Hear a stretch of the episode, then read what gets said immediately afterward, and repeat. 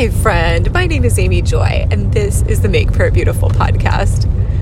I have been thinking recently about how sometimes when we ask the Lord for a gift, it doesn't show up the way we expect, and that can be pretty discombobulating. So, I will share an embarrassing story from my past.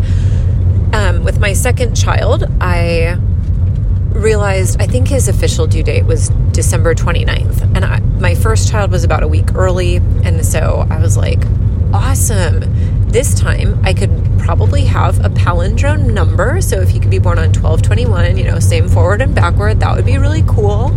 Shortest day of the year, it's all uphill from here. And uh, so I just thought that would be amazing. And so I, I mentioned this to the Lord once or twice, or often and I really expected that he was going to answer this wish because, I mean, besides that, there would be the tax write offs. And that was a season where my husband and I had um, money that we were giving to different missions organizations. And I was like, perfect. Like, we're going to get additional tax credit. We'll just funnel that through to missions organizations. It's better for us than it is for the government. Like, fab- fabulous, fantastic. And uh, the day came and went I did not have my child. And I could not understand this. Like, it truly, it was like it blew the circuits of my mind. Okay, and for perspective, I was probably 24. So if you're listening to this, like, oh, I'm so sorry, little princess, like, how tragic your life must be. I do recognize that this is, in many ways, a very entitled sounding story. But because I really had prayed and expected, like, this makes a lot of sense to me, and surely the Lord will grant it, you know? That's awesome. And so when he didn't, it, it truly threw me for a loop. And I mean, granted, also late pregnancy has its own issues with hormones and whatever else, but still. So,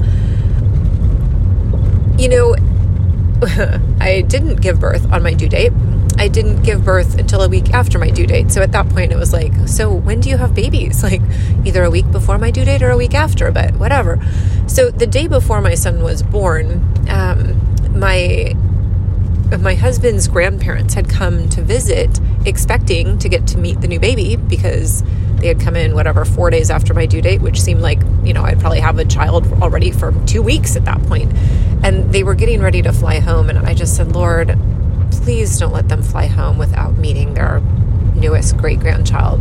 That would just be so disheartening. And, but also to say, I actually do surrender this to you. I have been pouting about this for the last two weeks, and yet my times are in your hands. My life is in your hands. My child's life is in your hands.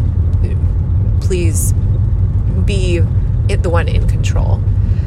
And uh, so, yeah, my son was born the next day. The great grandparents got to meet him before they flew home. And, uh, you know, for whatever, six hours or something. but they got to meet him. You know, it was like an answer to prayer. And, uh, and I got to learn a valuable lesson. Not necessarily welcome valuable lesson, but still a valuable lesson that I can ask the Lord for things, but He is not actually subject to my timetable. I get to be subject to His so uh, the, it's making me cry a little bit, but the beautiful coda to that is um, when my fourth son was uh, coming along, I'm pretty date conscious. You know, I really like dates that are just have something unusual about them. So it took me by surprise when I was about five months pregnant to realize nine days after my due date was 08, 08, 08. And I thought, oh my goodness, like nobody wants to be whatever nine or ten days overdue, and yet I would it would be worth it to be nine or ten days overdue for an eight eight eight birth date. I mean that's pretty awesome. And so and again, I talked to the Lord about that. Like Lord, I I would actually really like that. But then there's also a part of like, but I also recognize that you're the one who's in control. And if his birth date actually is eight seven eight, like we would still have a child. You know, this it would be okay. I, on the other hand, having said that, even though I acknowledged to the Lord that it on some level would be okay, I did think it would be like dreadfully ironic and a bit unkind. So I'm just full disclosure here. I was not actually quite as holy as I could have been. Um, but then he was born, and it was just so beautiful. You know, at two in the morning on 888, um, I woke up and I didn't, I am not, I don't drink a whole lot of water even when I'm pregnant. And uh, so I had, um, I had been thinking like, or I don't normally wake up is the point. I don't normally wake up in the middle of the night. And uh, that time, I woke up at 2 a.m. and the Lord said, You are going to, you're going to stand up to go to the bathroom and your water is going to break. And then uh, you're going to go to the bathroom and then you're going to go into labor and the baby's going to be born. And, uh, you know, I. I don't think I really was in the habit of hearing from the Lord very often. So it was so precious to stand up and my water broke. And I went to the bathroom and I woke up Phil and I said, okay, I'm in labor now. And I think the whole labor took about two hours and it just wasn't horribly painful. You know, the midwife said later, like, that was such a beautiful birth.